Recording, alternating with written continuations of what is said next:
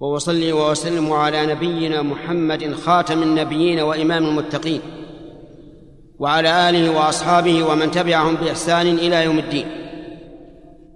أما بعد فإننا نواصل في هذه الليلة المسيرة في إلقاء ما تيسر من الدروس. نبتدئ هذا اللقاء بتفسير أو بما يتيسر من تفسير قل أعوذ برب الناس. يقول الله تبارك وتعالى قل أعوذ برب الناس ملك الناس إله الناس من شر الوسواس. أعوذ بمعنى إيش؟ بمعنى إيش؟ بمعنى أعتصم بك يا رب. برب الناس أي خالقهم. خالق إلا الله عز وجل. كما قال الله تعالى إن ربك هو الخلاق العليم. هو. لا غير هو الخلاق العليم. وقال تعالى هل من خالق غير الله يرزقكم من السماوات والأرض؟ فهو خالق الخلق. هو أيضا مالك الخلق. ولهذا قال ملك الناس. فهو فهو الملك الذي له السلطة الكاملة.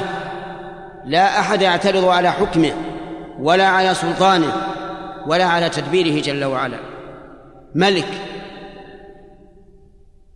إله الناس أي معبود الناس. أي الذي يجب أن يعبد. وهل الناس كلهم يعبدونه؟ عجيب. لا. لكن يجب أن يكون الناس كلهم يعبدونه. لقول الله تعالى وما خلقت الجن والإنس إلا ليعبدون. لم يخلقهم عبثا ولم يخلقهم ليتنعموا في الدنيا ويأكلوا ويشربوا. ثم لا عبادة. ما خلقهم إلا لعبادته. وعلى هذا فقوله إله الناس أي معبود الناس يعني أنه يجب أن يكون معبودهم كما أنه هو ربهم عز وجل. ولهذا أقام الله الحجة على المشركين.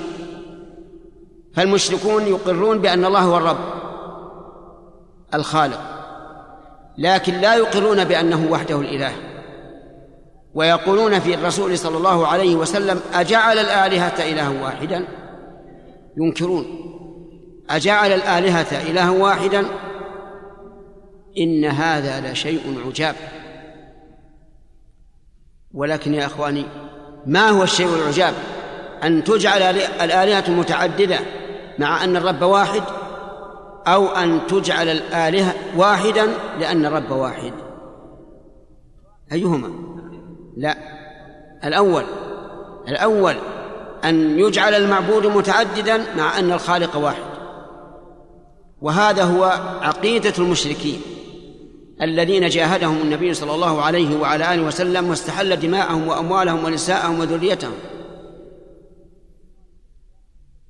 ولئن سألتم من خلق السماوات والأرض لا يقولون إيش؟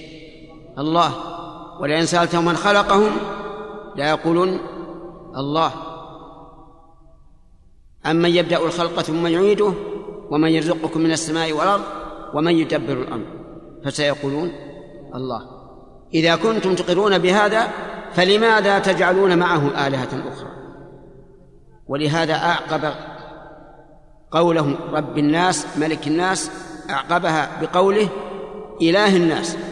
يعني كما أنه ربهم وملكهم يجب أن يكون هو معبودهم. إله الناس أي معبود الناس أي الذي يجب أن يعبده جميع الناس كما أنه خالق جميع الناس. وكما أنه مالك جميع الناس من شر الوسواس. أعوذ بالله من شر الوسواس الخناس الذي يوسوس في صدور الناس. الوسواس يعني ذا الوسوسة العظيمة الكبيرة الدائمة. الخناس الذي يخنس عند ذكر الله ويرجع ويتقهقر. ولهذا ما طرد الشيطان الموسوس بشيء أعظم من من إيه؟ من ذكر الله عز وجل والتعوذ به. ولهذا قال الخناس الذي يخنس ويتراجع عند ذكر الله. ولهذا كان الشيطان إذا قام المؤذن يؤذن هرب كما أخبر بذلك النبي صلى الله عليه وسلم. لأنه لا يتفق مع ذكر الله.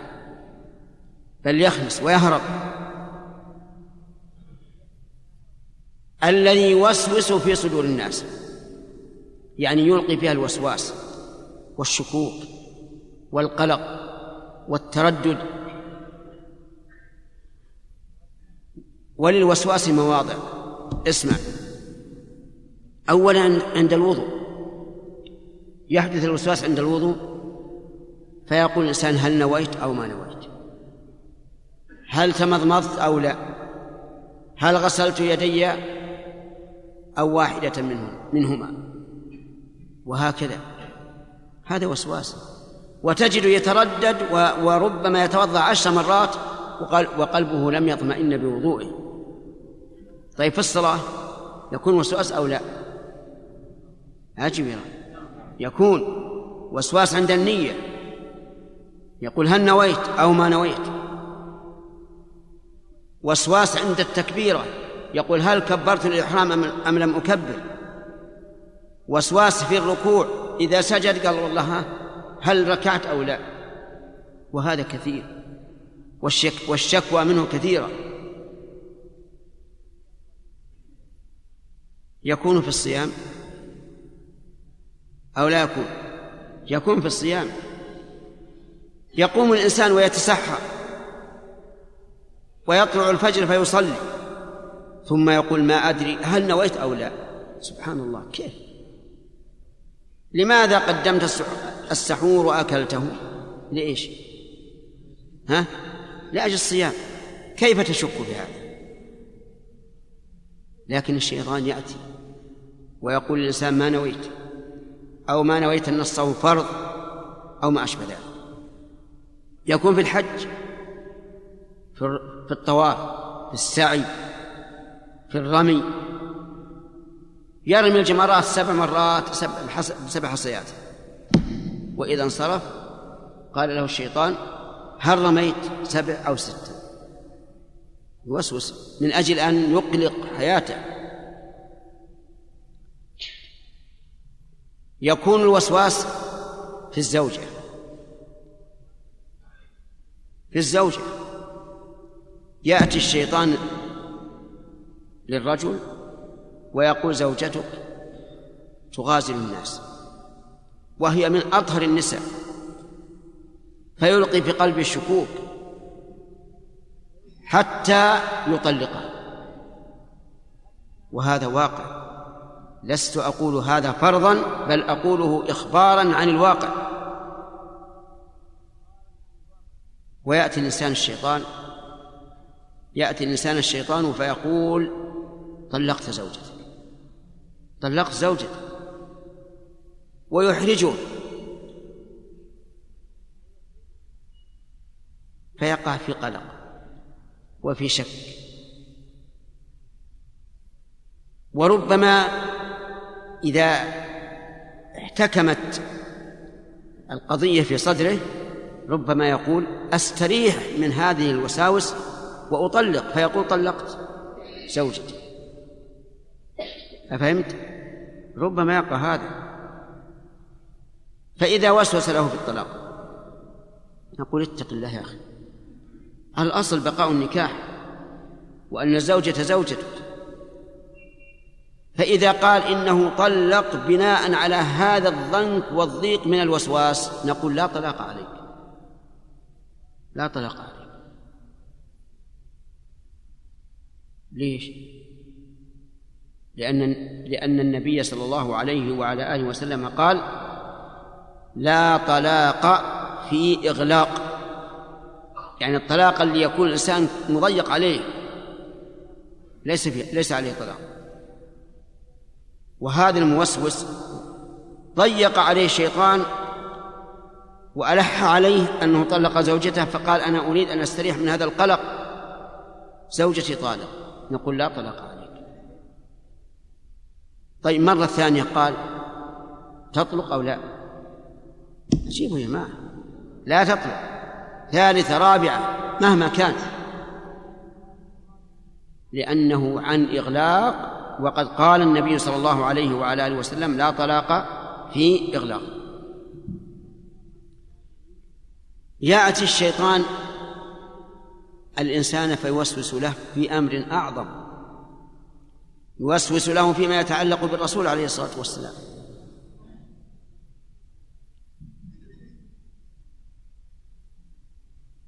فماذا نقول له؟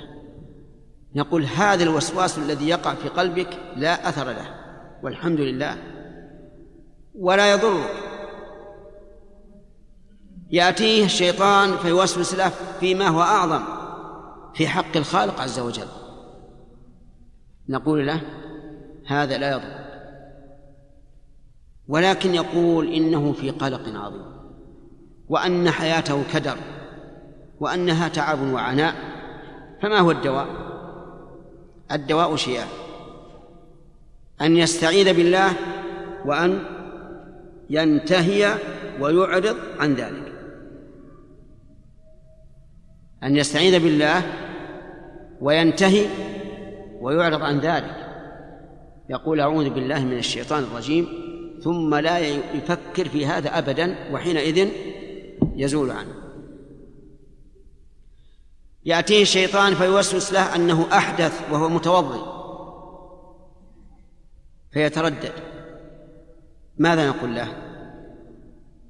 نقول لا شيء عليه. وضوءك تام وصل. بعض الناس يلجئه الشيطان إلى أن يحدث وهو لا يريد الحدث. فيذهب يفعل ناقضا من نواقض الوضوء من أجل أن يستريح من هذا الضيق بالوسوسة. وكل هذا من الشيطان الذي أمرنا أن نستعيذ بالله منه. قال رجل لأحد العلماء إنه تصيبه الجنابة ويذهب إلى النهر.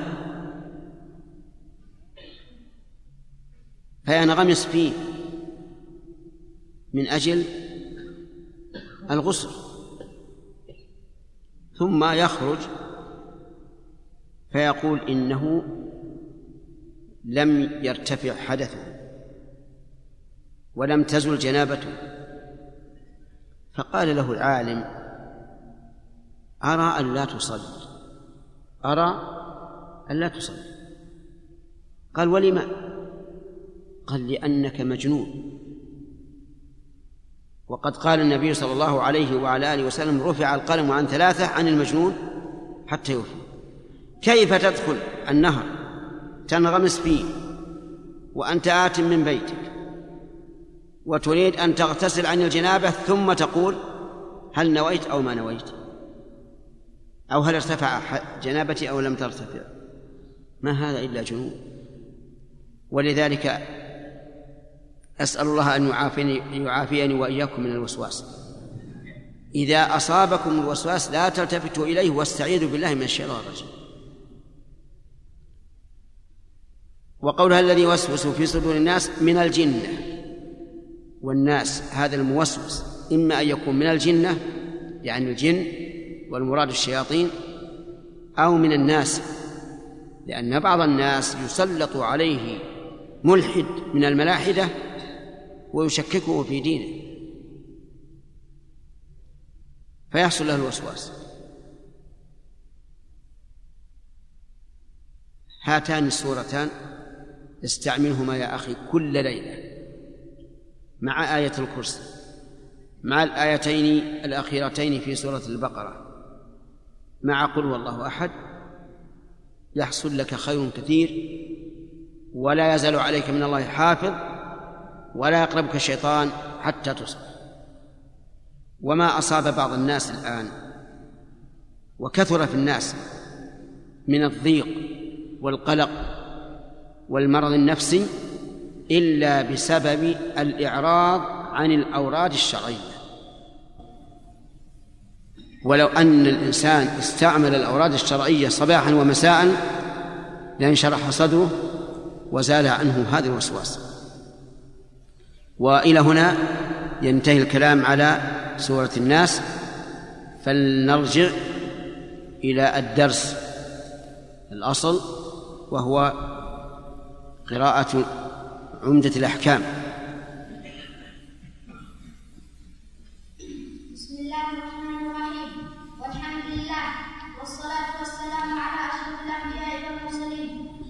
اللهم صل وسلم على أنا ما ما دام ما دام قلت والصلاة والسلام ما حاجة تقول صلى الله عليه وسلم. لأنك قلتها. نعم. قال الإمام الحافظ عبد الغني المقدسي رحمه الله في كتاب عمدة الأحكام من كلام خير الأنام صلى الله عليه وسلم. صلى وسلم. كتاب الحج باب الفدية. عن عبد الله بن معقل قال جلست إلى كعب بن عجرة فسألته عن الفدية فقال نزلت في خاصة وهي لكم عامة. حملت إلى رسول الله صلى الله عليه وسلم والقمر يتناثر على وجهي فقال ما كنت أرى الوجع الوجع بلغ بك ما أرى. أو ما كنت أو ما كنت أرى الجهد بلغ بك ما أرى. أتجد شاة؟ فقلت لا. قال فصم ثلاثة أيام أو أطعم ستة مساكين لكل مسكين نصف صاع.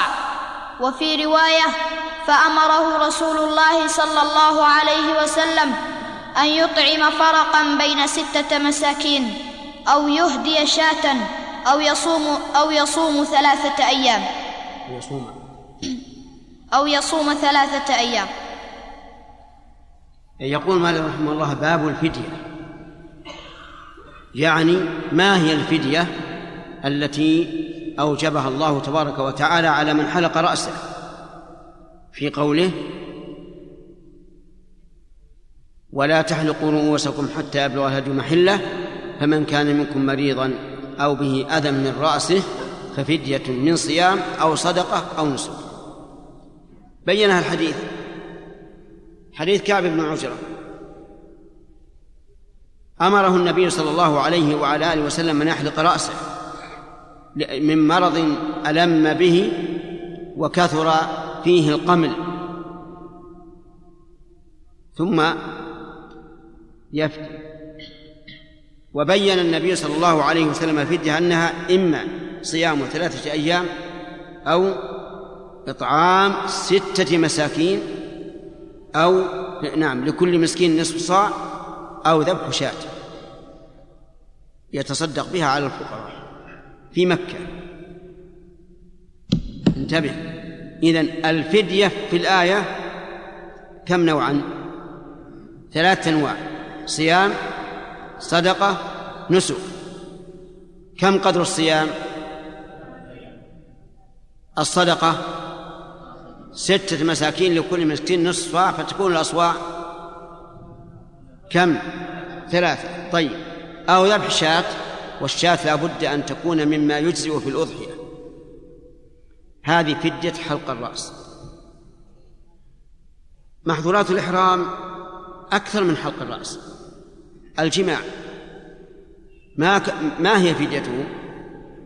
فديته التي ثبتت عن الصحابة رضي الله عنهم في الحج بعير يعني بدنة. إذا وقع الجماع قبل التحلل الأول. يعني مثل أن يجامع الحاج زوجته ليلة العيد قبل الرمي والحلق والطواف والسعي فتلزمه فدية وهي شاء وهي بعير يذبحها ويفرقها على الفقراء مع أن حجه هذا يفسد وعليه القضاء من السنة التالية. هذا الجماع. جاء ذلك عن الصحابة رضي الله عنهم. المباشرة والإنزال بالاستمناء وما أشبه ذلك يأتي الكلام عليه. جزاء الصيد. جزاء الصيد أي بينه الله في القرآن. قال ومن قتله منكم متعمدا فجزاء مثل ما قتل من النعم يحكم به ذوى عدل منكم هديا بالغ الكعبة أو كفارة طعام مساكين أو عدل ذلك صيام. ولنضرب مثلا بالحمامة. لو أن المحرم قتل حمامة وهو محرم بحج أو عمرة فعليه مثلها من النعم أي من الإبل أو البقر أو الغنم. ما الذي يشبه الشاة؟ نعم. ما الذي يشبه الحمامة من النعم؟ الشاة. فإذا قتل المحرم حمامة وجب عليه شاة. يذبحها في مكة ويوزعها على الفقراء أين الشبه؟ ما وجه الشبه بين الشاة والحمامة؟ قالوا إن وجه الشبه أن شرب الحمامة يشبه شرب الشاة. الشاة إذا صارت تشرب تمص الماء. والحمامة كذلك. فاشتبها في كيفية الشرب. وهذا ما قضت به الصحابة رضي الله عنهم. طيب الضبع. الضبع معروف ولا غير معروف؟ معروف. إذا قتله المحرم وجبت عليه الشفت النعامة معروفة أو غير معروفة؟ معروفة. إذا قتلها المحرم فعليه بدنة لأن البدنة تشبه النعامة في طول رقبتها وطول رجليها. وهكذا. أو يقوم المثل بقيمة يتصدق بها على الفقراء لكل مسكين مد. أو يصوم عن إطعام كل مسكين يوما. بقية المحظورات ما عدا عقد النكاح كفارته إما إطعام عشرة مساكين إما صيام ثلاثة أيام أو إطعام ستة مساكين لكل مسكين نصف صاع أو ذبح شاة. فعلى هذا نقول الفدية تنحصر. عقد النكاح ليس فيه فدية. قتل الصيد فيه جزاء المثل.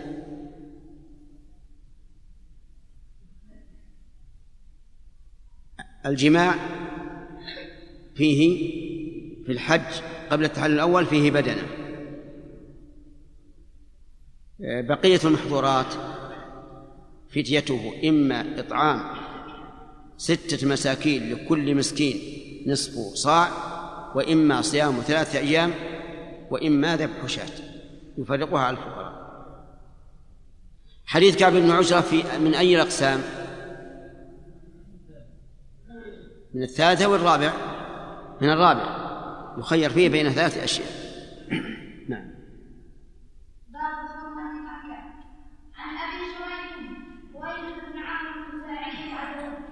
رضي الله عنه أنه قال لعمرو بن سعيد بن العاص وهو يبعث البعوث إلى مكة ائذن لي أيها الأمير أن أحدثك قولا قام به رسول الله صلى الله عليه وسلم.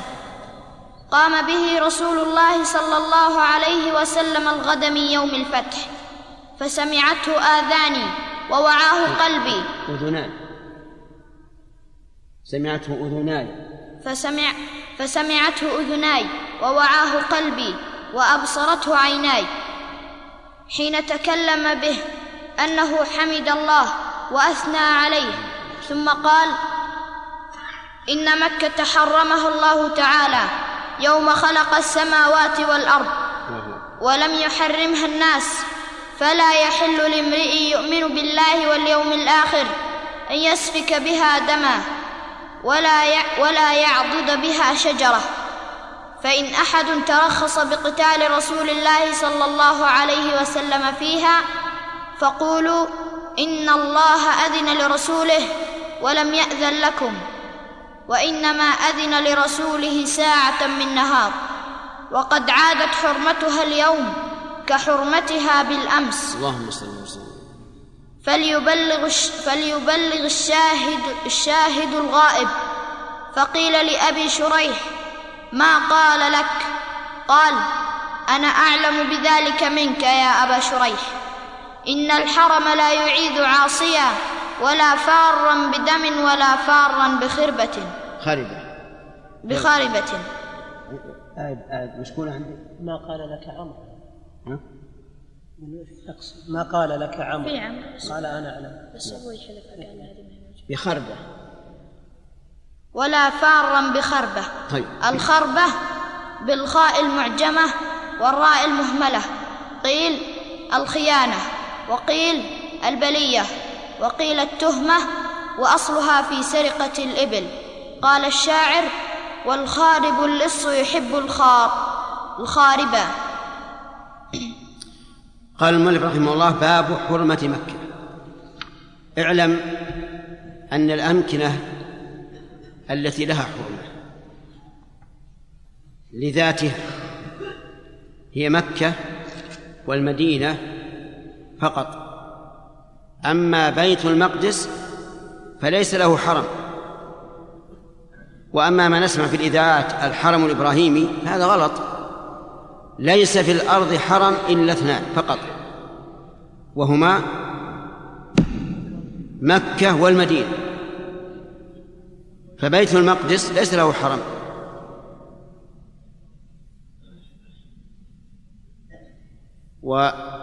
ومكة أعظم حرمة من المدينة لأن فيها بيت الله عز وجل. ولأنها يحرم فيها ما لا يحرم في المدينة كما سيتبين إن شاء الله.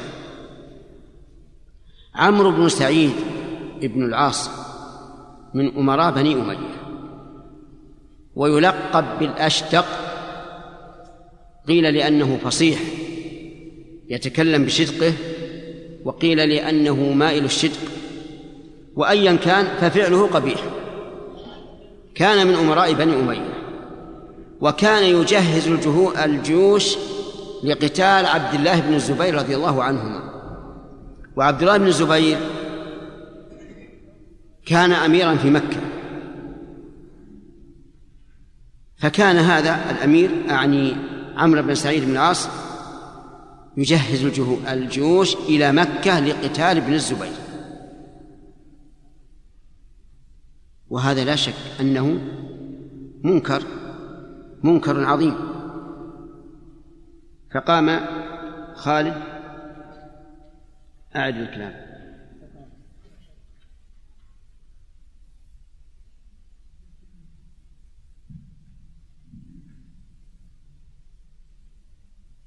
هات هات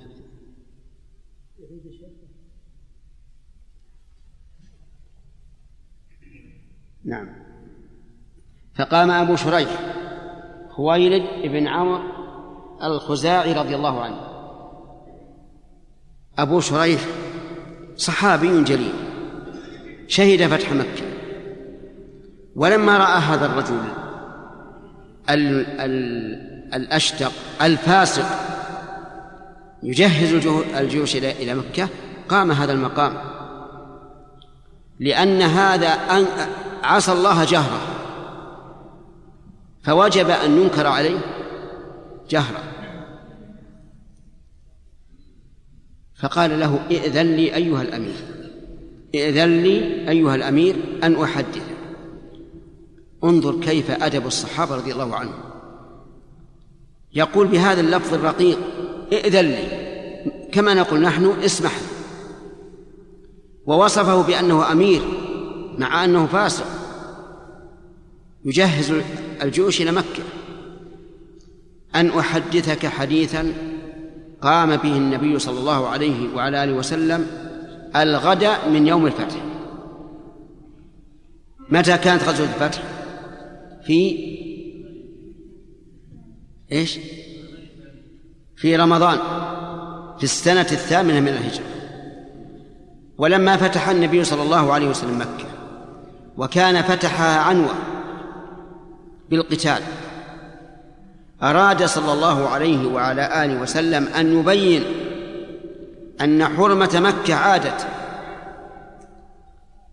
فقام في الناس خطيبا فحمد الله وأثنى عليه. كما هي عادته في خطب عليه الصلاة والسلام. حمد الله وأثنى عليه. ثم بين أن الله تعالى حرم مكة يوم خلق السماوات والأرض. أي أن حرمتها قديمة. حرمها الله تعالى يوم خلق السماوات والأرض وقضى بحرمتها. فلا يسفك بها دم. أي لا يراق بها دم. والمراد دم الإنسان. ولا معلوم أن الإبل تذبح فيها والغنم والبقر لكن لا يسفك بها دم معصوم. طيب. ولا يعضد بها شجرة. يعضد يعني يقطع. ولهذا كانت أشجار مكة يحرم قطعها. إلا ما غرسه الإنسان بيده فله قطع. وأما ما نبت بفعل الله فلا يجوز قطعه. حتى الشجر آمن في مكة. سبحان الله. حتى الصيود آمنة في مكة. ثم قال عليه الصلاة والسلام فإن أحد ترخص بقتال رسول الله صلى الله عليه وسلم فقولوا إن الله أذن لرسوله ولم يأذن. يعني لو أن أحد أراد أن يستحل مكة بالقتال فيها واستدل بفعل الرسول صلى الله عليه وسلم. فما جوابه؟ اسمع. جوابه إيش؟ أن نقول له إن الله أذن لرسوله ولم يأذن لك والحكم لله عز وجل. وهذه من خصائص الرسول صلى الله عليه وعلى آله وسلم. وإنما أذن الله له لرسوله أن يقاتل فيها للضرورة. من أجل أن يخلصها من الشرك إلى التوحيد ومن الكفر إلى الإيمان. ولولا هذا القتال لبقت مكة بلاد شرك. ثم قال عليه الصلاة والسلام وقد عادت حرمتها اليوم كحرمتها بالأمس. يعني أنها كانت حراما كان القتال فيها حراما. ثم أبيح ثم حرم. لأن الحكم يدور مع علته. وقد عادت حرمتها اليوم كحرمتها بالأمس وإنما أحلت لي ساعة من نهار للضرورة. والساعة هذه قال العلماء إنها من طلوع الشمس إلى صلاة العصر. يعني يوما كاملا إلا قليلا. ولكن هذا الرجل أعني عمرو بن سعيد الأشتق الفاسق لم يرعوا لهذا الحديث. وقال له يا أبا شريح إن الحرم لا يعيذ عاصيا ولا فارا بخربة ولا فارا بدم. يعني يعني أن عبد الله بن الزبير كان عاصيا وكان خائنا وكان فارا بدم والحرم لا يعيد. ولا شك أن هذا الكلام كلام باطل لأنه معارض لقول النبي صلى الله عليه وعلى آله وسلم عادت حرمتها اليوم كحرمتها بالأمس. فلا عبرة به. والشاهد من هذا الحديث أن حرمة مكة عظيمة لا يقاتل فيها ولا يعضد شجرها ولا يقتل صيدها بل لا تحل ساقطتها إلا لمنشد. فإن قال قائل أرأيتم لو أن إنسانا فعل جريمة خارج الحرم ثم لجأ إلى الحرم. فهل تعاقبونه على جريمته أو تدعونه؟ قلنا بل نعاقبه على الجريمة. لكن كيف العقاب؟ العقاب أن لا نعاقبه مباشرة بل نهجره ولا نبيع عليه ولا نشتري منه. ونضيق عليه فإذا ضيق عليه هذا التضييق حينئذ يخرج ونقيم عليه الحد. أما إذا فعل ما يوجب العقوبة في نفس مكة فإنه يقام عليه الحد. لو زنى في مكة أقمنا عليه الحد لو قتل في نفس في مكة أقمنا عليه الحد لو سرق في مكة أقمنا عليه الحد. لماذا؟ لأنه انتهك حرمة الحرم فننتهك حرمته لا حرمة له. الصيد لو أن أحدا قدم بصيد معه فأدخله مكة. هل يحرم أو لا يحرم؟ الجواب لا يحرم لأن الصيد ملك لصاحبه قبل أن يدخل الحرم. ولو صاد صيدا في الحرم فهل يملكه؟ لا. يعني لو صاد حمامة من حمام الحرم يعني مكة وما حولها مما هو داخل حدود الحرم فإنه لا يملكها وهي حرام عليه. لو مسك أرنبا فهي حرام عليه. لكن لو لو كانت له من قبل أن يدخل حدود الحرم فهي ملكه له أن يتصرف فيها بما شاء. من صيد الحرم الجراد. الجراد إذا كان في مكة لا يجوز أخذه ولا قتله. وما نشاهده من تلاعب الصبيان به في أيام رمضان.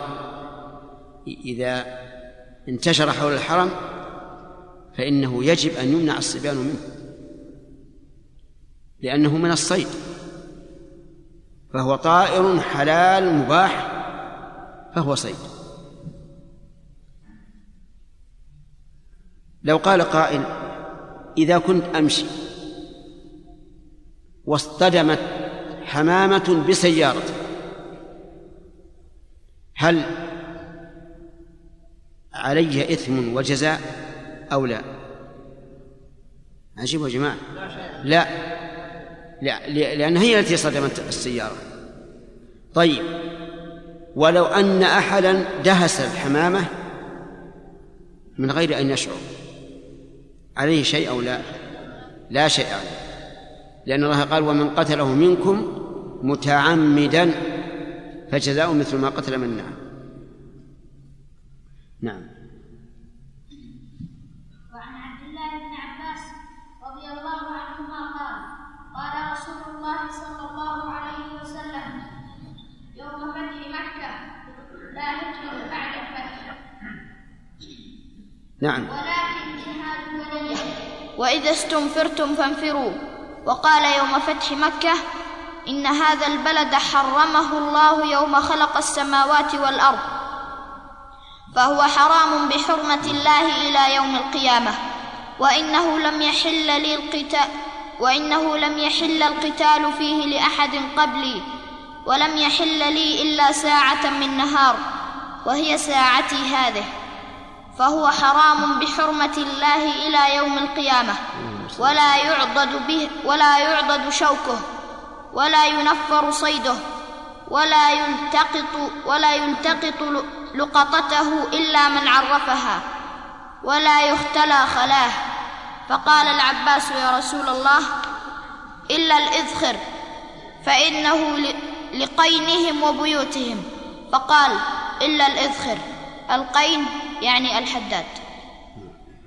هذا الحديث كالذي قبله لكن فيه زيادة أن النبي صلى الله عليه وسلم قال لا تحل ساقطتها إلا لمنشد. يعني إذا وجدت لقطة في مكة لا تأخذها. وجدت وجد دراهم وجدت ساعة وجدت حليا لا تأخذه إلا إذا كنت تريد أن تنشده دائما. وما تنشده يعني تطلب من يعرفه. وهذا فيه صعوبة ولكن النبي صلى الله عليه وعلى آله وسلم أراد ذلك لأنه إذا مررت باللقطة وتركتها أو جاء الثاني وتركها والثالث وتركها من يجدها بعد؟ صاحبه لأنها محترمة. لكن في وقتنا هذا لو أنك تركت اللقطة لجاء من يلتقطها إلى جيبه ولا يعرفها أليس كذلك؟ نعم هذا هو أكثر الناس على هذا. فحينئذ نقول خذها وأعطها الجهات المسؤولة. إن كانت في الحرم فالحمد لله الآن فيه جهات مسؤولة تستقبل الشيء المفقود وتحفظه لصاحبه. وأنت إذا أعطيتها يعني هذه الجهة إذا أعطيتها ما وجدت بدأت ذمته. فإن كان في غير حدود الحرم أي أي المسجد بل في مكة في أرجائها فخذه وأعطه المحكمة. وتبرأ بذلك ذمتك. كل هذا حفاظا على الأمن أمن ما في مكة. الحشيش قال فيه الرسول عليه الصلاة والسلام لا يختلى خلاه أي لا يحش حشيشه. فقال العباس ابن عبد المطلب وهو عم النبي صلى الله عليه وسلم. يا رسول الله إلا الإذخر فإنه لبيوتهم وقينهم وفي لفظ لبيو لبيوتهم وقبورهم. فقال إلا الإذخر الإذخر نبت معروف سريع الاشتعال. يستعمله أهل مكة في البيوت وفي القبور وفي الحدادة. أما في البيوت فإنهم إذا صفوا الجريد وضعوا عليه الإذخر حتى لا يتساقط الطين الذي آه، يوضع على السطح. لأنه حشيش لين آه، ذو أعواد. وأما القبور فكذلك. إذا مات الميت وحفروا حفرته ووضعوا عليه اللبن وضعوا هذا الإذخر من أجل أن يسد ما بين اللبنات حتى لا ينهال التراب على حتى لا ينهال التراب على الميت. أما القيم وهو الحداد فإن الحدادين يشعلون به النار لأنه سريع الاشتعال حتى يتوقد الفحم فيصهرون به الحديد فقال النبي صلى الله عليه وعلى آله وسلم إلا الإذخر. نعم. باب ما يجوز قتله. عن عائشة رضي الله عنها أن رسول الله صلى الله عليه وسلم قال خمس من الدواب كلهن. كلهن فاسق يقتلن في الحرم. الغراب والحدأة والعقرب والفأرة والكلب العقور. ولمسلم يقتل خمس فواسق في الحل والحرم. نعم. باب ما يجوز قتله يعني في مكة. وذكر هذا الحديث أن النبي صلى الله عليه وسلم قال خمس من الدواب كلهن فاسق. فاسق أي معتدي مفسد. الغراب والحدأة والعقرب والفارة والكلب العقور خمسة الغراب والحدأة والعقرب والفارة والكلب العقور أعيدها ثالثة حتى تحفظوها إن شاء الله. الغراب والحدأة والعقرب والفأرة والكلب العقور طيب. من حفظها؟ تفضل.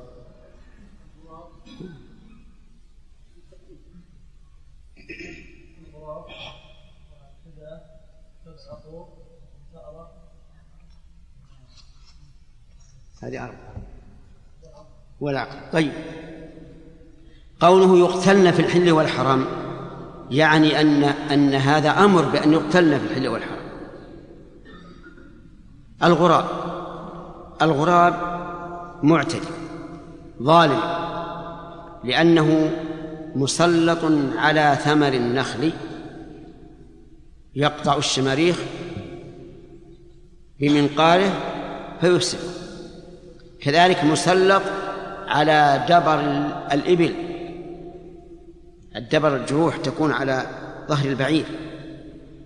فهو مسلط ينقرها حتى يؤثر على البعير. إذن هو فاسق فيقتل هل نقيس عليه كل كل طير يكون فاسقا؟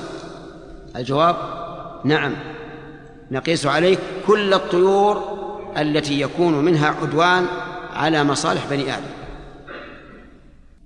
الحدأة. الحدأة نوع من الطيور لكنها سبحان الله تعشق الذهب واللحم. تحب ذلك حبا عظيما. فربما عدت على البنت الصغيرة فاختطفت ما عليها من قلادة الذهب. وتعتدي على اللحم تنشله إذن هي معتدية أو غير معتدية؟ معتدية. العقرب معروف. تعتدي على بني آدم باللسع تغرز إبرتها ثم تقذف سما في الجسد فيتأذى الإنسان. هل يقاس عليها كل الزواحف المؤذية؟ نعم. الفأرة معروف فويسقة تؤذي الناس بإيش؟ من يعرف هدية الفأرة نعم. أي نعم. تفسد الطعام. تقرض الكتب.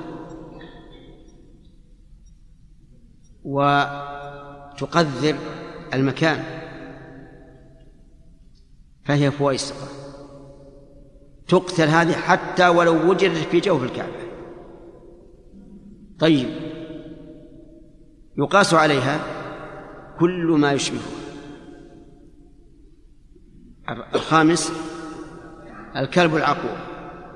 الكلاب أنواع.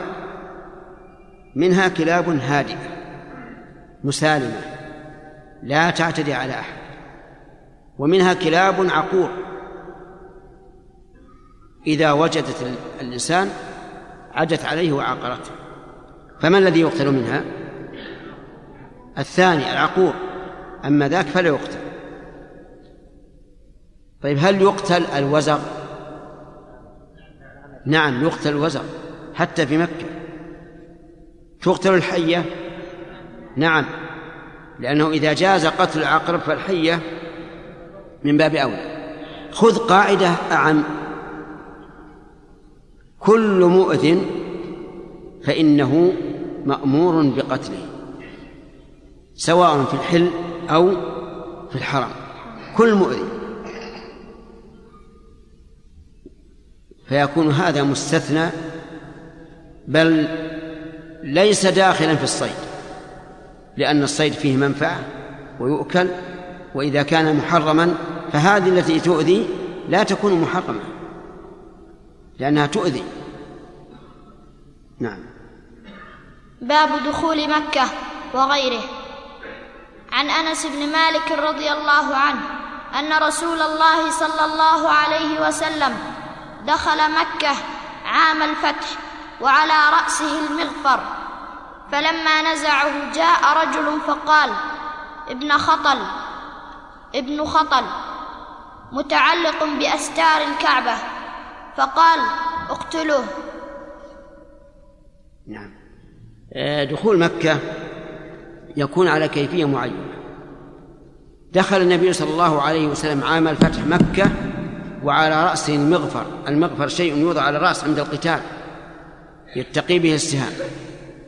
فلما نزعه وهو علامة على انتهاء القتال أتاه رجل. فقال ابن خطل واسمه عبد الله متعلق بأستار الكعبة. يريد يريد الأمان. وقد قال النبي صلى الله عليه وعلى آله وسلم من دخل المسجد فهو آمن ومن دخل دار أبي سفيان فهو آمن ومن دخل داره وأغلق عليه بابه فهو آمن. ابن خطل في المسجد الحرام متعلق بأستار الكعبة يريد إيش؟ يريد الأمان. ولكن النبي صلى الله عليه وعلى آله وسلم قال اقتلوه. ما في أمان لعبد الله بن خطل. لماذا؟ لأن الرجل كان مسلما. فارتد عن الإسلام. نسأل الله العافية. واتخذ جاريتين مغنيتين يغنيان بهجاء النبي صلى الله عليه وسلم وذمه والقدح فيه. فصارت ردة والعياذ بالله.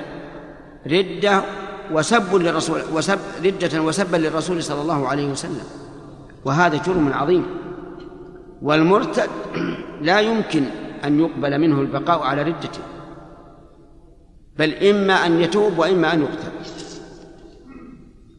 ففي هذا دليل على أن المرتد لا يقر على الإسلام. نعم على أن المرتد لا يقر على الدين الذي ارتد إليه. حتى لو ارتد فصار يهوديا أو نصرانيا فإنه لا يعامل معاملة أهل الكتاب لأنه مرتد. الشاهد من هذا أنه يجوز دخول مكة بغير إحرام لأن النبي صلى الله عليه وعلى آله وسلم دخلها عام الفتح وعلى رأسه إيش؟ المغفر. فهل يجب على كل من أراد دخول مكة أن يحرم؟ أو يجوز أن لا يحرم؟ ننظر. إن كان لم يؤدي الفريضة فإنه لا يدخلها إلا محرما. وإن كان قد أدى الفريضة جاز له أن يدخلها محرما أو غير محرم لكنه إذا أحرم فهو أفضل. مثال ذلك رجل أدى العمرة الواجب في شهر محرم ثم رجع إلى بلده وفي شهر ربيع عاد إلى مكة لزيارة قريب له. هل عليه الإحرام أو لا؟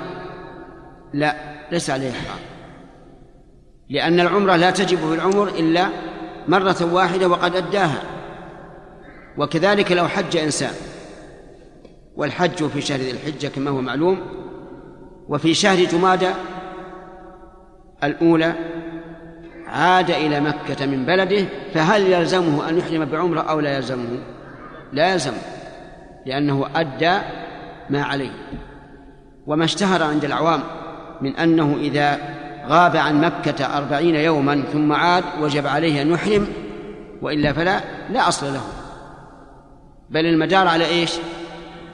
هل أدى الواجب أو لم يؤدي من أدى من لم يؤدي الواجب فإنه لا يدخل مكة حتى يحرم ومن أدى الواجب فقد قال النبي صلى الله عليه وعلى آله وسلم الحج مرة فما زاد فهو تطوع. نعم. وعن عبد الله بن عمر رضي الله عنهما أن أن رسول الله صلى الله عليه وسلم دخل مكة من كداء. من الثنية العليا التي بالبطحاء وخرج من الثنية السفلى. دخول مكة هل يكون من جهة معينة أو من حيث ما تيسر؟ اختلف العلماء رحمهم الله في هذا. فقال بعض العلماء إنه يستحب أن يدخل مكة من جهة معينة ويخرج من جهة معينة. يدخل من كداء من عند الحجون التي يسميها العامة الحجول. وهذا أعلى مكة ويخرج من كدى المسفلة. سمعت؟ وفي هذا يقول بعضهم ادخل وافتح. وضم واخرج. وش المعنى؟ يعني كدى بالفتح للدخول. كدى بالفتح بالضم للخروج. أقول إن بعض العلماء يقول ينبغي للإنسان أن يدخل مكة من أعلاها من كدى ويخرج من أسفلها من كدى وقال آخرون بل ذلك يرجع إلى الأسهل. فيقولون إن النبي صلى الله عليه وسلم دخل من الثنية العليا لأنه أسهل له وخرج من الثنية السفلى لأنه أسهل له. وعلى هذا القول عمل الناس اليوم. الآن الطرق لدخول مكة والخروج منها معبدة موجهة فيمشي الناس على حسب هذه الطرق لأن ذلك إيش؟ عجيب جماعة. لأنه أسهل وأيسر. فالعمل على أن دخول النبي صلى الله عليه وعلى آله وسلم مكة من أعلاها إنما كان لأنه أيسر لا لخصوصية هذه الجهة. وكذلك وكذلك يقال في الخروج من مكة. وهذا والله أعلم أقرب إلى الصواب. أن المسألة مسألة سهولة وتيسير فيدخل الإنسان من حيث ما تيسر له ويخرج من حيث ما تيسر له. نعم. وعن عبد الله بن عمر رضي الله عنهما قال دخل رسول الله صلى الله عليه وسلم البيت وأسامة بن, وأسامة بن زيد وبلال وعثمان بن طلحة فأغلقوا عليهم الباب. فلما فتحوا الباب كنت أول من ولج فلقيت بلالا فسألته عن هل صلى فيه رسول الله صلى الله عليه وسلم؟ قال نعم. بين قال نعم. بين العمودين اليمانيين. البيت يعني الكعبة. قال الله تعالى جعل الله الكعبة البيت الحرام قياما للناس. في عام الفتح دخله النبي صلى الله عليه وعلى آله وسلم. وليس معه إلا ثلاثة. كلهم ليسوا كأبي بكر وعمر وعثمان. أسامة بن زيد وهو مولى لأن أباه زيد بن حارثة وهبته خديجة رضي الله عنها إلى النبي صلى الله عليه وسلم رقيقا فأعتقه. وأسامة ابنه فهو مولى. بلال ما هو؟ حبشي. الثالث عثمان بن أبي شيبة. هذا حاجب البيت. دخل مع هؤلاء الثلاثة وصلى. فكان ابن عمر لحرصه على متابعة النبي صلى الله عليه وعلى آله وسلم أول من دخل حين فتح الباب. فسأل بلالا أين صلى رسول الله صلى الله عليه وعلى آله وسلم؟ قال بين العمودين اليمانيين. وكان البيت إذ ذاك على ثلاثة أعمدة. عمود شمالي وسط ويماني. صلى بين العمودين اليمانيين. قبالة الباب. وإنما سأل ابن عمر ذلك عن ذلك من أجل أن يتأسى بالنبي صلى الله عليه وعلى آله وسلم فيصلي في جوف الكعبة. وهنا والحمد لله يمكن أن تصلي في جوف الكعبة دون أن تدخل مع الباب. في أي مكان؟ في الحجر. الحجر المحجر هذا أكثره من الكعبة.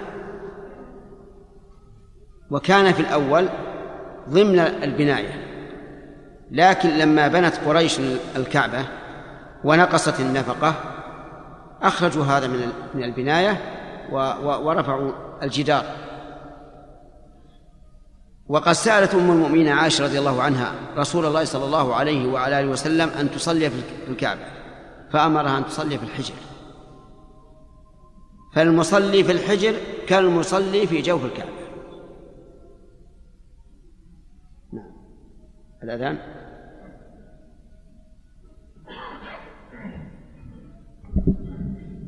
أستغفر الله خلاص. بعد الأذان ما فيه إلا الأسئلة. وصلى الله وسلم على نبينا محمد. ونكمل القراءة ليلة الج... ليلة السبت إن شاء الله. يوم إن شاء الله تعالى.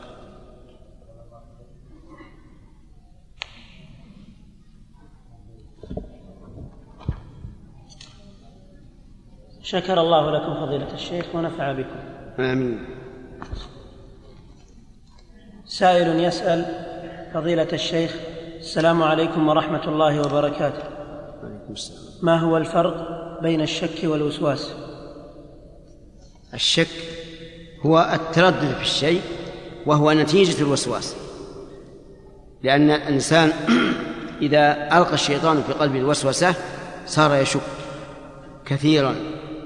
في عباداته ومعاملاته ولكنه إذا استعاذ بالله تعالى منه وطرده وأعرض عنه فإنه بعد هذا يشفيه الله منه. سائل يقول ما معنى اللهم لا أسألك رد القضاء ولكن أسألك اللطف؟ هذا لا يجوز هذا الدعاء.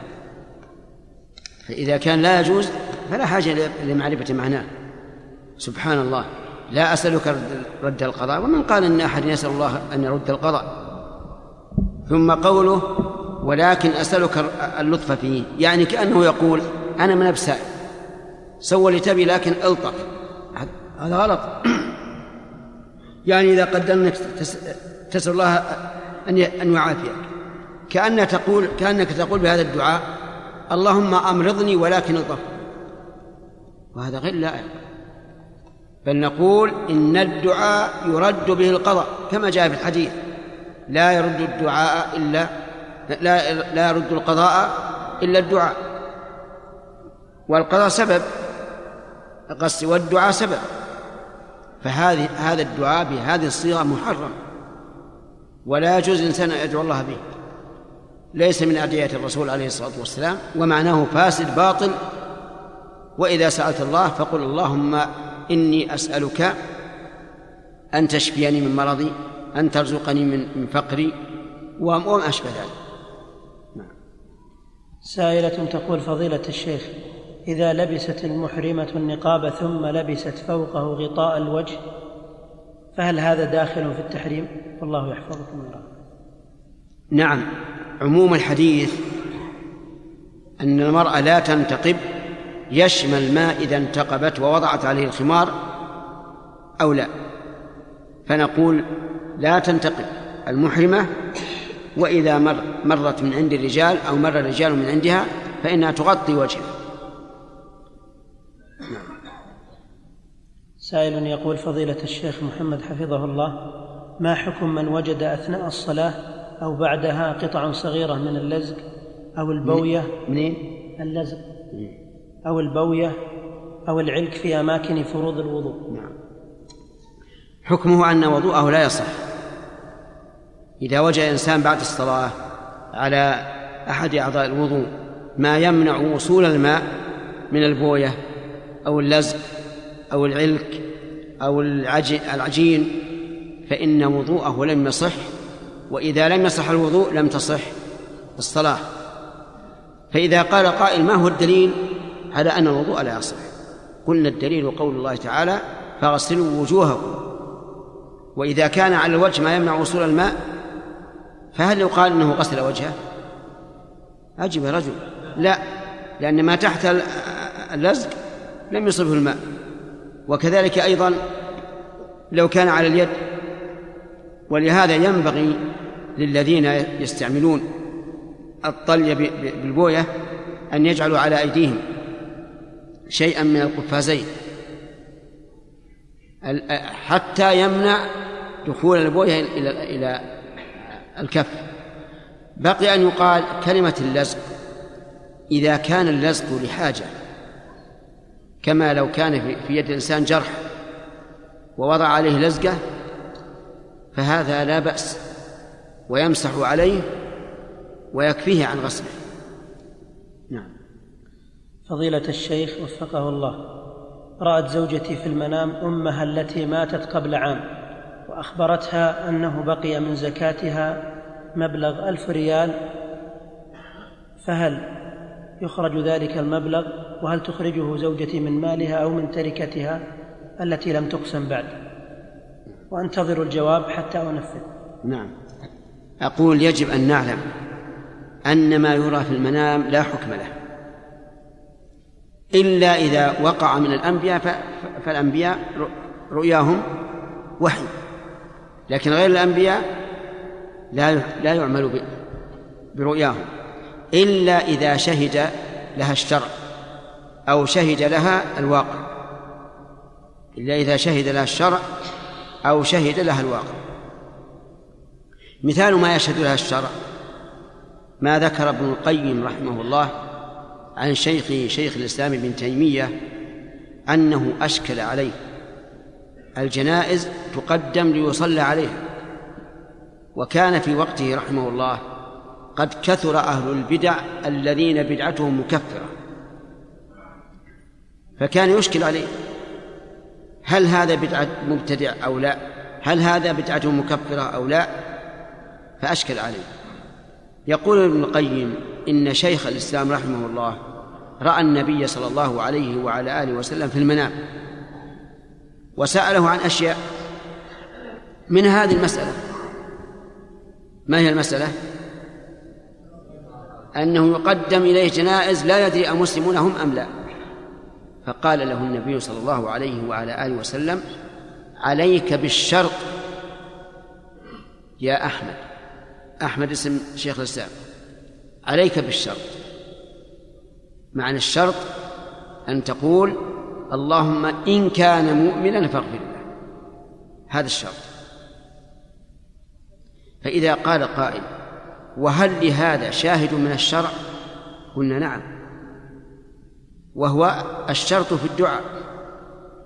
اقرأ قول الله تبارك وتعالى والذين يرمون أزواجهم ولم يكن لهم شهداء إلا أنفسهم فشهادة أحدهم أربع شهادات بالله إنه لمن الصادقين والخامسة أن لعنة الله عليه إيش؟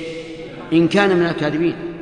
فدعا على نفسه باللعنة دعاء مقيدا بقوله إن كان من الكاذبين. ويدرأ عنها العذاب أي عن الزوجة المرمية بالزنا أن تشهد أربع شهادات بالله إنه لمن الكاذبين والخامسة أن غضب الله عليها إن كان من الصادقين فهذه الرؤيا لها شاهد من الشرع تقبل. الشاهد من الحس والواقع ما ورد في حديث ثابت ابن قيس ابن شماس. أتدرون من هذا الرجل؟ ثابت بن قيس بن شماس من خطباء النبي صلى الله عليه وسلم. وكان جهوري الصوت يعني قوي الصوت. فلما أنزل الله تعالى يا أيها الذين آمنوا لا ترفعوا أصواتكم فوق صوت النبي ولا تجهروا له بالقول كجهر بعضكم لبعض أن تحبط أعمالكم وأنتم لا تشعرون.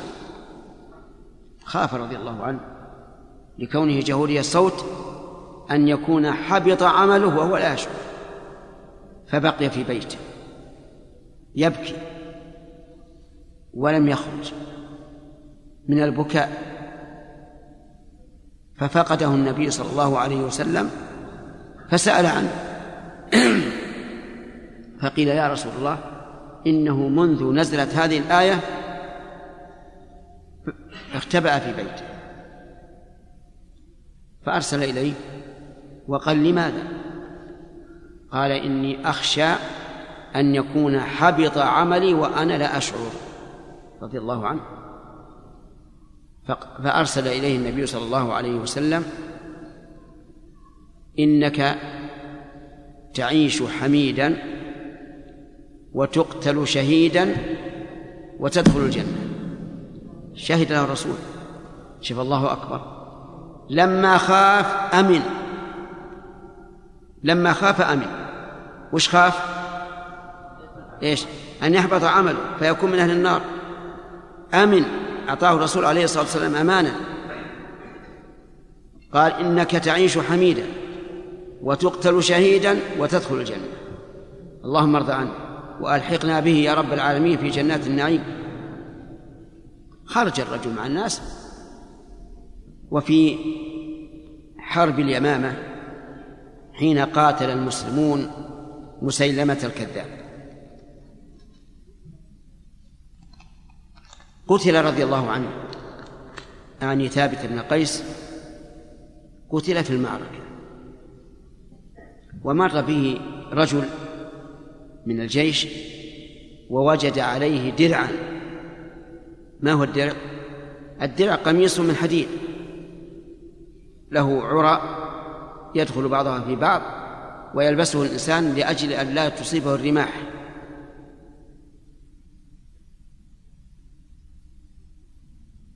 يقول أحد أصحابه إنه رأى ثابتا في المنام وأخبره أنه مر به رجل من الجيش وأخذ درعه ووضعه في تحت برمة.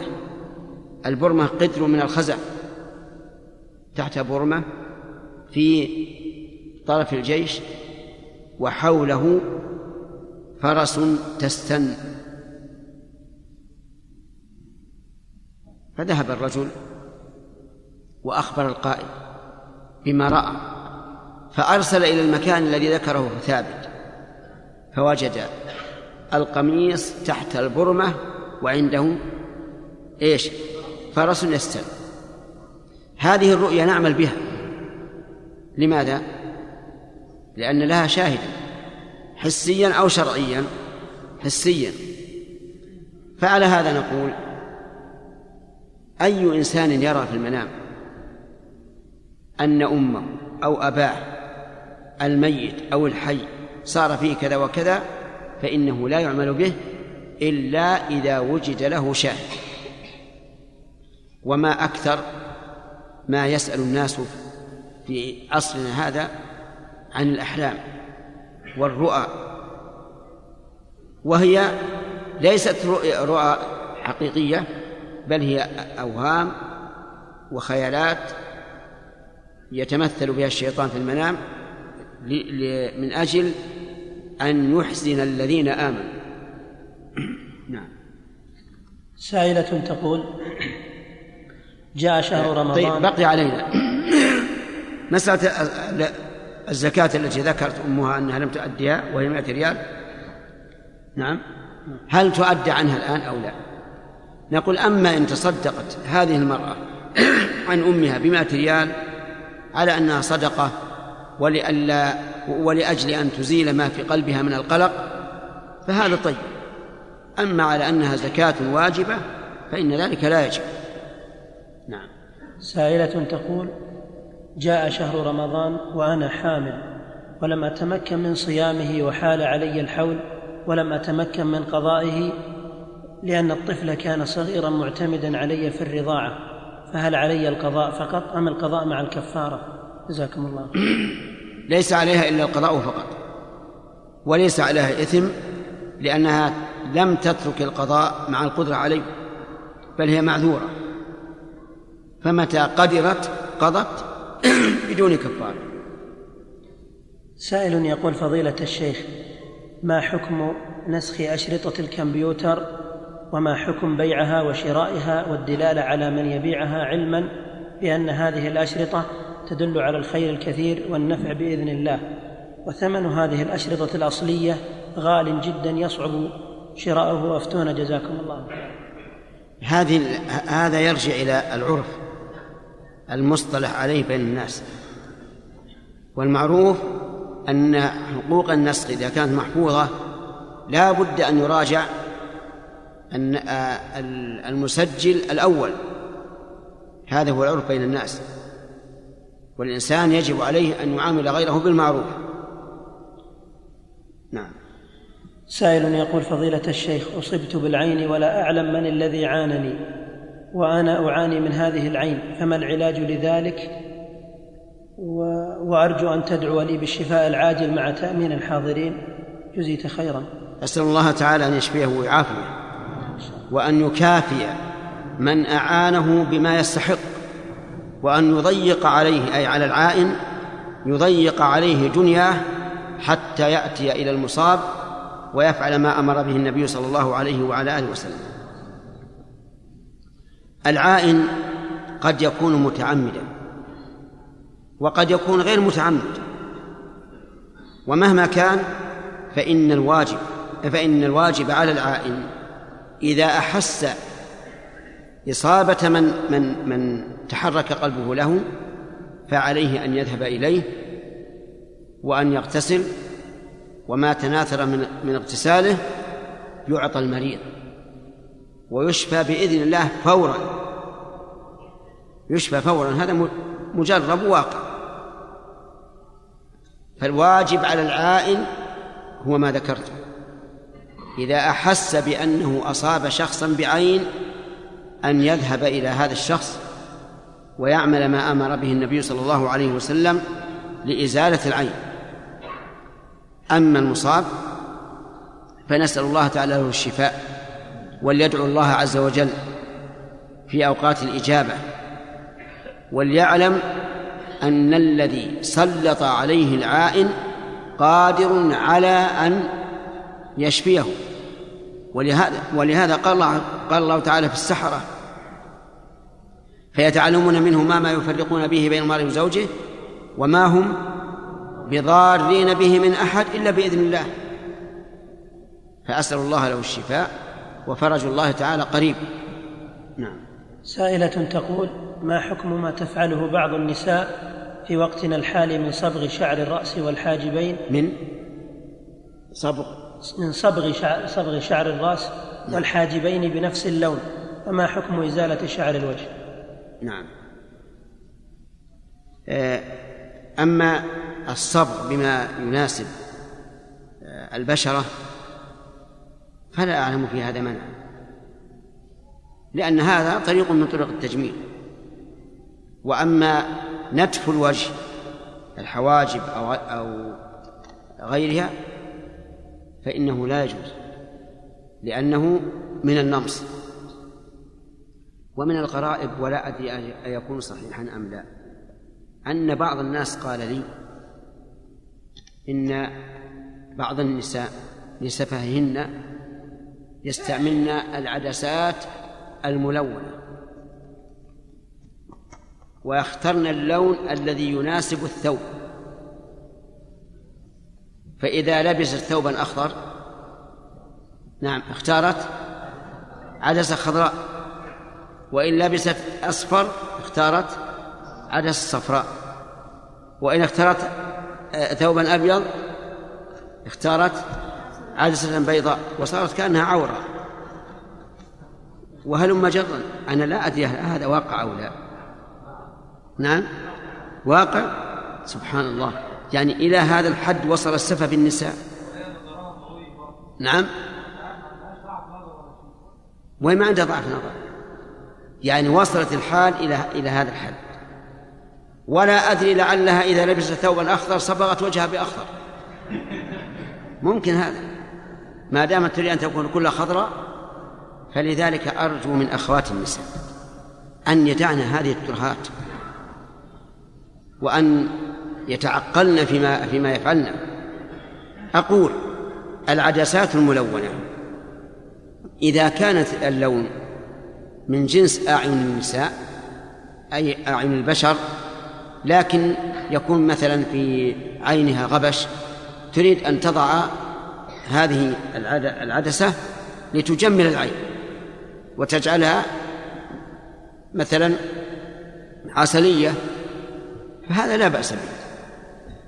وليس من تغيير خلق الله لأن هذه العدسات تنزع ليست كالوشم الذي لعن النبي صلى الله عليه وسلم الواشمة والمستوشمة فهذا لا بأس به. أما أن تذهب المرأة إلى هذا المذهب وتقول وشتون الثياب؟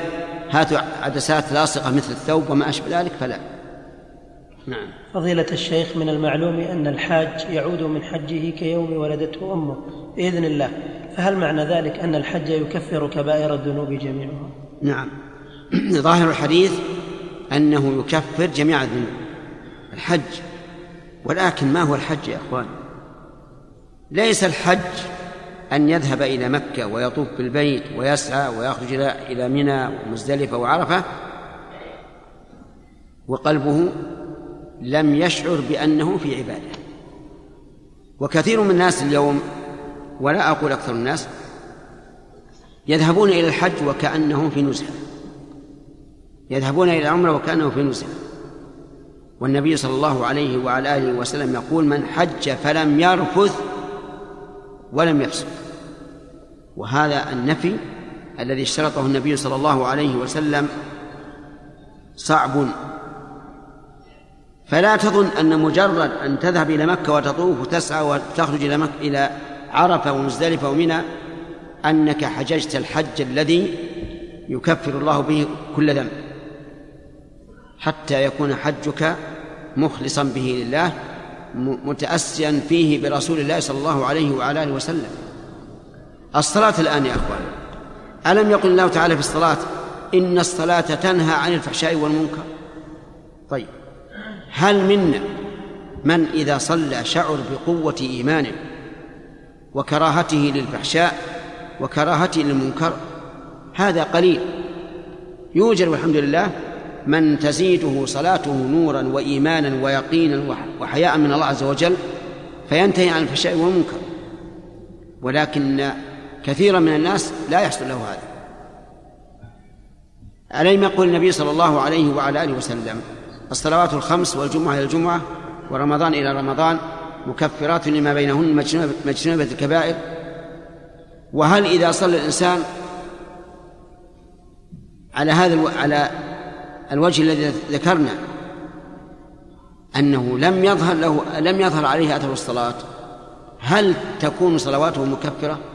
الله أعلم. فأقول لإخواني يجب إذا ذهبنا إلى الحج أن نكون لله مخلصين ولرسوله صلى الله عليه وعلى آله وسلم متبعين وأن لا نؤذي أحدا وأن نحرص على معاونة إخواننا المحتاجين للمعونة. نعم. سائل يقول فضيلة الشيخ إني أحبك في الله. وسؤالي هو رجل يريد أن يحج وعليه دين وهذا هو حج الفرض فهل يحج أم لا؟ وإذا كان المبلغ الذي يريد أن يحج به لا يوفي دينه. أقول أحبه الله الذي أحبني فيه وجعلنا وإياكم من أحبابه وأوليائه والمقربين إليه. الحج ليس فرضا على من عليه دين. ليس فرضا على من عليه دين. كما أن الزكاة ليست فرضا على الفقير أفهمتم هذا؟ هل الفقير إذا لم يؤد الزكاة هل يتألم ويتك ويتكدر ويضيق صدره؟ لا إذن الحاج الذي عليه دين إيه، نعم الرجل الذي عليه دين لا يجب عليه الحج كما لا يجب على الفقير زكاة فإذا كان عليه دين والمقدر أنه عشرة آلاف وليس عنده إلا عشرة آلاف إن حج منها لم يوفي جميع الدين. وإن لم يحج أوفى جميع الدين. فما هو الأولى؟ الثاني أولى. أوفي الدين ثم حج. لأنه لا يجب عليك الحج أصلا قبل وفاء الدين. وأنت إذا مت والدين في ذمتك بعد بعد الحج. تتأذى بهذا الدين لأن نفس المؤمن معلقة بدينه حتى يقضى عنه. والدين ليس بالسهل. سأل رجل رسول الله صلى الله عليه وعلى آله وسلم عن الشهادة. هل تكفر الذنوب؟ فقال نعم. فلما ولى دعاه وقال إن جبريل أتاني. وقال إن الشهادة لا تكفر الدين. شهادة في سبيل الله. يقتل الإنسان. إذا كان عليه دين فإن الدين فإن الشهادة لا تكفر. اسمع هذا المثال. مثال آخر. كان النبي صلى الله عليه وعلى آله وسلم قبل أن يفتح الله عليه الأموال إذا قدم إليه رجل عليه دين ليس له وفاء لا يصلي عليه. الرسول عليه الصلاة والسلام مع كونه رؤوفا بالمؤمنين رحيما بهم لا يصلي على الذي عليه دين. فقدم إليه رجل من الأنصار. فلما تقدم ليصلي عليه سأل هل عليه دين؟ قالوا نعم عليه ديناران. فقال صلوا على صاحبه ورجع ما صلى عليه. صلوا على صاحبكم. فتغيرت وجوه القوم. فقال أبو قتادة رضي الله عنه يا رسول الله الديناران علي. يعني أضمنه قال حق الغريم وبرئ منه الميت. قال نعم يا رسول الله. فتقدم وصلى عليه. اللهم صل وسلم عليه. وهذا يدل دلالة واضحة على عظم الدين. ونقول للأخ الذي مات وعليه دين ولم يحج أبشر بالخير. إنك لم تفرط في فريضة من فرائض الله. لأن الله لم يفرض لم يفرضها عليك الآن. كما أن الفقير إذا مات نقول إنه لم يفرط في الزكاة لأنه ليس له مال. هذا المدين إذا مات لا نقول إنه فرط في الحج لأنه لازم الحج حتى يوفي الدين. ولكن إذا كان الدين مؤجلا يعني مقسطا وكان عنده وقت الحج مال يستطيع أن يحج به وهو واثق أنه إذا حل أجل الدين أوفاه. فهذا نعم نقول حج. مثال ذلك إنسان مثلا يحل عليه كل شهر خمسة آلاف. من الدين. في شهر ذي الحجة كان عنده ثلاثة آلاف يمكن أن يحج بها وهو يعرف أنه إذا جاء الراتب في آخر الحجة سوف يوفي دينه. هل نقول حج أو أو لا تحج؟ نقول حج. الآن الحمد لله أنت قادر وليس عليك ضرر. نعم. سائلة تقول فضيلة الشيخ نعلم أن الدش فيه غش للرعية ولكن هل الأفضل البقاء مع الزوج أم الفراق؟ أفضل رغم أن زوجي يصلي الفروض مع الجماعة ويؤدي الأركان الخمسة ولله الحمد وبماذا تنصحونه؟ أسأل الله أن يهدي زوجه. ما دام على هذا الوصف الذي ذكرت فإنه قريب أن يهديه الله عز وجل ويسلطه على هذا الدش فيكسره.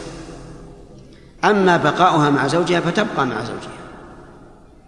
ولا حرج عليها لكن لا تشاهد ما يعرض فيه من الأشياء المنكرة. بل إذا جاء عرض هذه الأشياء المنكرة تقوم إلى حجرتها و آه، تعمل شؤونها. إما أن تقرأ القرآن إن كانت تقرأ أو تقرأ أحاديث الرسول صلى الله عليه وعلى آله وسلم أو غير ذلك. وأما أن نقول اعتزل الزوج من أجل هذا فلا. ولكننا نسأل الله أن يهدي زوجه. ما دام على هذا الوصف الذي ذكرت فهو قريب إن شاء الله تعالى من الهداية. نعم.